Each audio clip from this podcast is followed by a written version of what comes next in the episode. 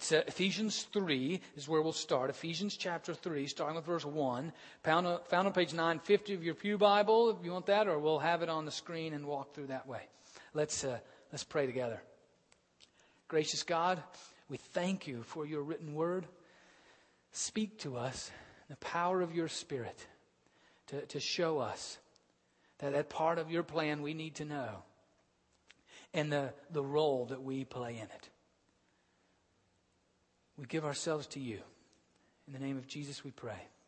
Amen. You know, uh, Nate started playing a little football now. Had his first full weeks. Now he's got his playbook. You know, and so he had all these plays for this, you know, sixth grade team. And uh, I said, well, Nate, what position are you going to play? Oh, I don't know.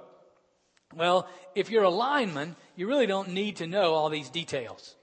You just got to know if it's a run play or a pass play and the, basically the general direction of that play. And if you know that, then you know the guy you're supposed to go hit, you know, and go do it. But if you're in the skill positions, quarterback, receiver, running back, you, you gotta know the details of the plan. You can't just know, well, it's a run to somebody to the right. You got to know who is going to get the ball and exactly is it the guard tackle gap? Is it a round end? What are the details? The skill positions have to know those details in order to carry out the plan. And what we find in our passage that we're um, about to look at is the skill position. Who are these skill positions? Chapter 3, starting with verse 1 on 950. Hear the word of the Lord. This is the reason that I, Paul, am a prisoner for Christ Jesus for the sake of you Gentiles for surely you have already heard of the commission of God's grace that was given me for you, and how the mystery was made known to me by revelation, as I wrote above in a few words.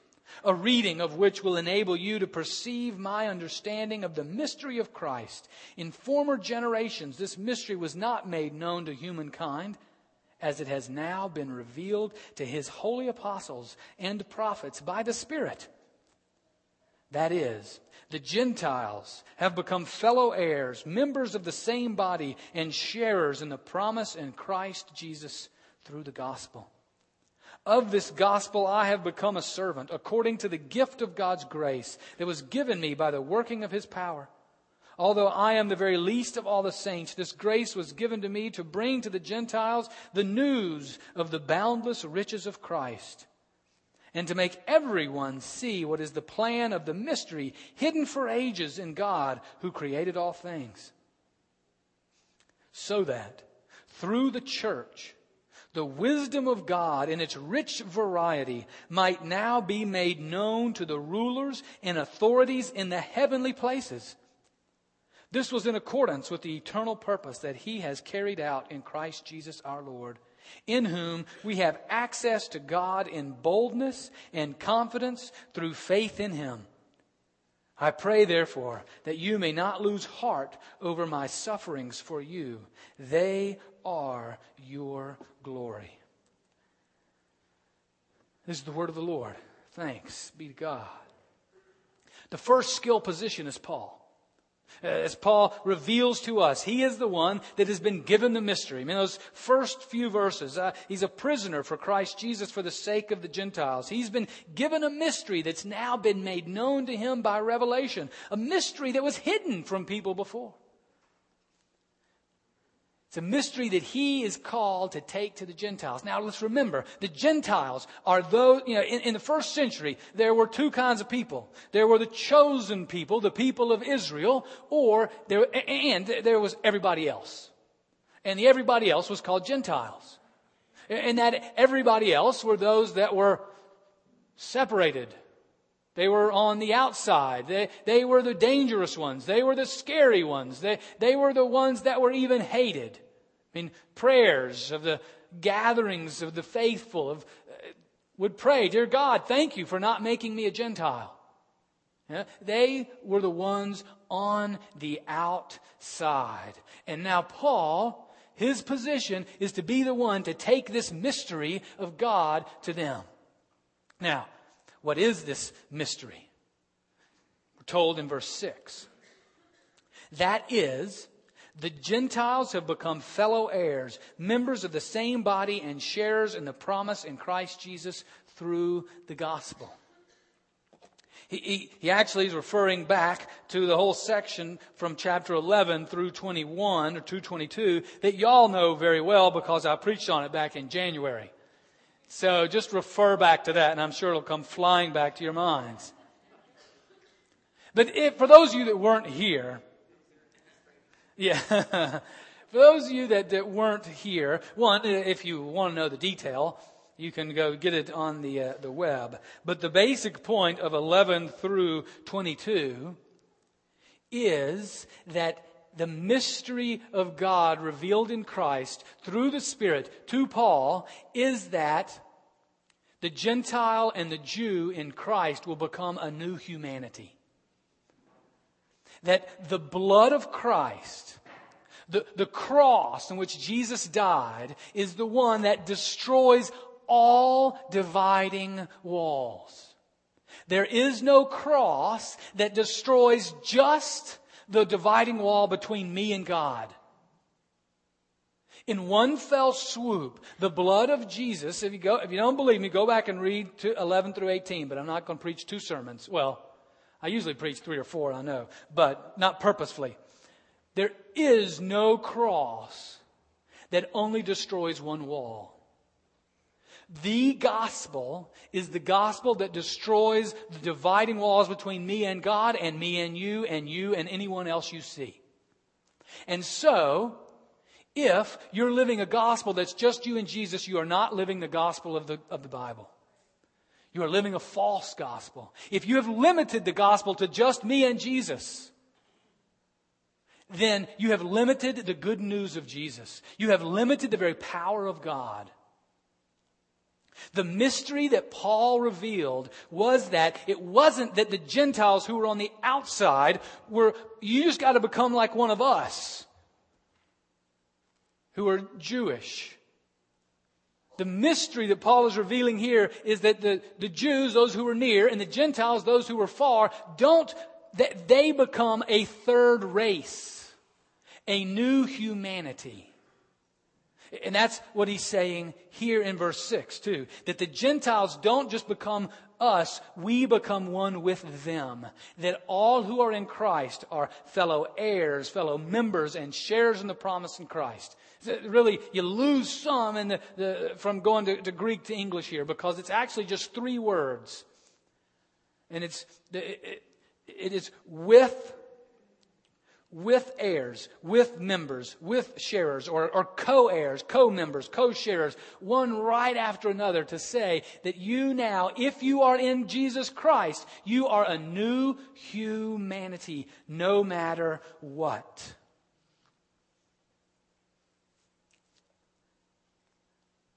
The individualism of our age that, that, that pervades even within the church is really a sin. There is no, well, I can, I can worship God in my own home. I can, I can be the church on the golf course. Sorry. That's a lie. That is not the gospel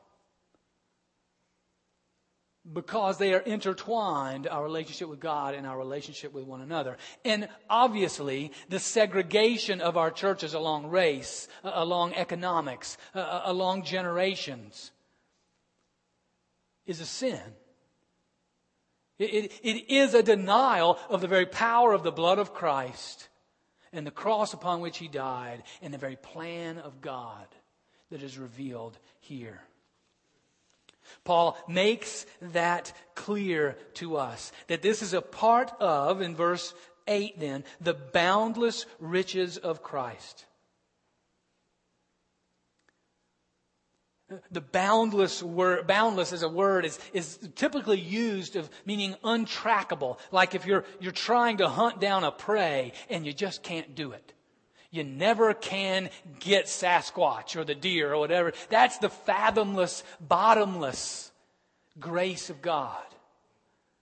That it, it, you never can find the end of it. It is so grand that it is able to take people that are so diverse as Jew and Gentile in the first century and make them one in Him. So, what does that mean for us? It means that our identity, our allegiance in every way does not depend on our last name, does not depend on our nationality, our regional origin, our ethnicity, our generation, nor our place in life. That I am not primarily identified as a Smith, nor an American, nor a Southerner, nor a man in his 40s with a father of teenagers. I am identified primarily as one who is in Christ, and anyone else is identified in the same way. And if we let any other identity trump that, we are in sin. That is the mystery that Paul reveals to us as the Gentile and the Jew become one. Now, that's his job as a skill position of revealing that truth to us. Now, verse 10, the next skill position. In a sense, it's sort of like Paul you know, on the football field. Uh, usually, uh, coaches will shuttle in like receivers, wide receivers, and, and they'll they'll get the, the play from the coach and they'll take it to the huddle, and then in the huddle they'll give it to the whole team. Well, Paul's like one of those receivers. Well, now Who's got the skill positions to carry it out? Verse 10. So that through the church, the wisdom of God in its rich variety might now be made known to the rulers and authorities in the heavenly places. Did you get that? Through the church through the ecclesia, through the ecclesia is a secular term that's used for church, but it just means gathering. Through the people who gather together. In the first century, there were ecclesias at the town hall. There were ecclesias at the park. There were ecclesias for a party at, at your house. It was just, just meant gathering. But in Paul's language in the New Testament, it becomes pointed to say the gathering of those who are identified by Jesus. That the gathering of those who are this new race, who are this new humanity. You are the ones that are the skill positions. It is now through our gathering, through our relationships with one another, through the gathered community, not the programs, not the sermons, not the worship services, but through the relationships with one another. That this mystery is demonstrated. That's the, the play that we have to carry out is be in radical unity in Christ. And it gets even better. Because who's the audience?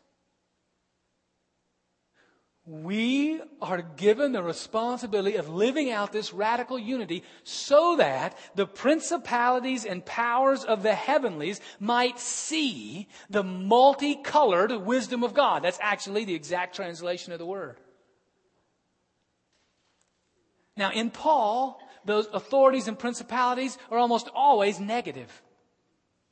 Later in verse 6, he makes it explicit that those authorities and powers are the principalities and powers of the spiritual realms that oppose the very purposes of God.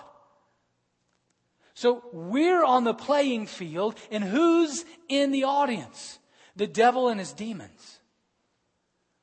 The principalities and powers of evil of this world are the ones in the stands who are looking at us to see how we reveal and show the very multicolored, faceted wisdom of God.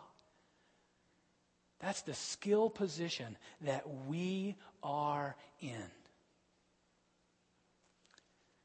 It's not just, I mean, Jesus said uh, that other humans will know you're my disciples by your love for one another. So, granted, there, there is, from the words of Jesus, in our relationships with one another, as we connect to one another across race, generation, economics, in Jesus, we demonstrate to the world the love of God. But now, do you realize, as well, we are demonstrating that to the principalities and powers? Peter says something similar in 1 Peter 2, where he says, the angels are looking down upon us to see the glory and mystery of the, the gospel. So it's we are on stage on the field to reveal this to the principalities and powers. These, it's these principalities and powers who have been at work providing, egging on, tempting, leading the ways of division. And we, in opposition to their very purposes, now are moving forward in the power of His Spirit to show that unity. It's a, it's a foreshadowing of what we talked about last week. You know, last week we said the mystery that Paul was revealing was that a day will come in the end when all things, everything will be subsumed and brought together and laid at the feet of Jesus. Well, do you realize that we as church are a foreshadowing of that event? We are a demonstration to the devil that indeed in our unity, in our relationships with one another, that Jesus Christ is Lord. And a day will come that he will return and all of the cosmos will be his. That's what we live out. We are in the skill positions. Now, we, uh, because it's, it's, important to recognize that we're being a multicultural, multi-ethnic, multifaceted fellowship of Christ that demonstrates the multifaceted wisdom of God is not just a nice option, but it is intricately tied in the very purpose of the church of Jesus Christ. We are in the skill position. And you know what? It's not easy. It's not easy. I mean, if indeed we are demonstrating to the very powers, the very things the powers don't want to see, don't you think those powers are going to oppose us? And it's simply just not, just ask the, the teenagers that went to Hungary. It's a hard thing to live in another culture for two weeks, isn't it? Yeah, you got food, you got language, you got issues, things you don't understand. It's just, it's a whole lot easier just to come home. Just be with the people I know and the people that I'm like. It's just a natural tendency. So it is not easy. You know, Chesterton, G.K. Chesterton had it right. Christianity has not been tried and found lacking. Christianity has been found hard and therefore not tried. So we make a gospel that is individualistic, just me and Jesus, instead of the gospel that Paul was charged to reveal to us of the mystery that we get to live out. So please don't think it's going to be easy as we continue to seek to connect with one another in Jesus across race, economics, generation, anything else the devil will throw up to try to divide us. So that we do not demonstrate the multifaceted wisdom of God. And just know this that it's in the works now, in the, the fall, to have a, a small group experience uh, developing a curriculum for uh, 40 to 45 people who will be leaders of that small group experience for the church come January. So this fall, we're going to, we're asking God for 45 people who will be leaders of small groups in the church, who will go through this, uh, this training, this practicing of what it means, using a lot of the, the listening for heaven's sakes, uh, using a lot of simply the, God's word. What does it mean? What does it take? How do we learn our skills in our skill position? How do we learn the routes we need to run? How do we strengthen our arms so that the throw can be right on? We'll be doing that this fall with 45, and then come January, February, we're, we're praying that the whole church, that everyone will be in need of, of practice to, to learn how to listen to those that are different and then how to, to live it out. Now, what I, I want to, to share with us uh, now is a, a little, not too little, it's rather lengthy. But this, this presents, or attempts to present, how God has been honoring this promise. How God has been revealing to us the, His manifold wisdom. How He's been revealing to the principalities and powers His manifold wisdom through the church, through the real live human beings. Now, a church, again, it's not building or programs or it's people who are followers of Jesus. And what, what this video tries to present and show is the ways that God in all His glory has done that and some of the ways that maybe we have failed. But how God will reveal his purposes. God will carry out his plan. And the church will be the ones to demonstrate to the world and the principalities his multifaceted, multicolored, his polygon of wisdom.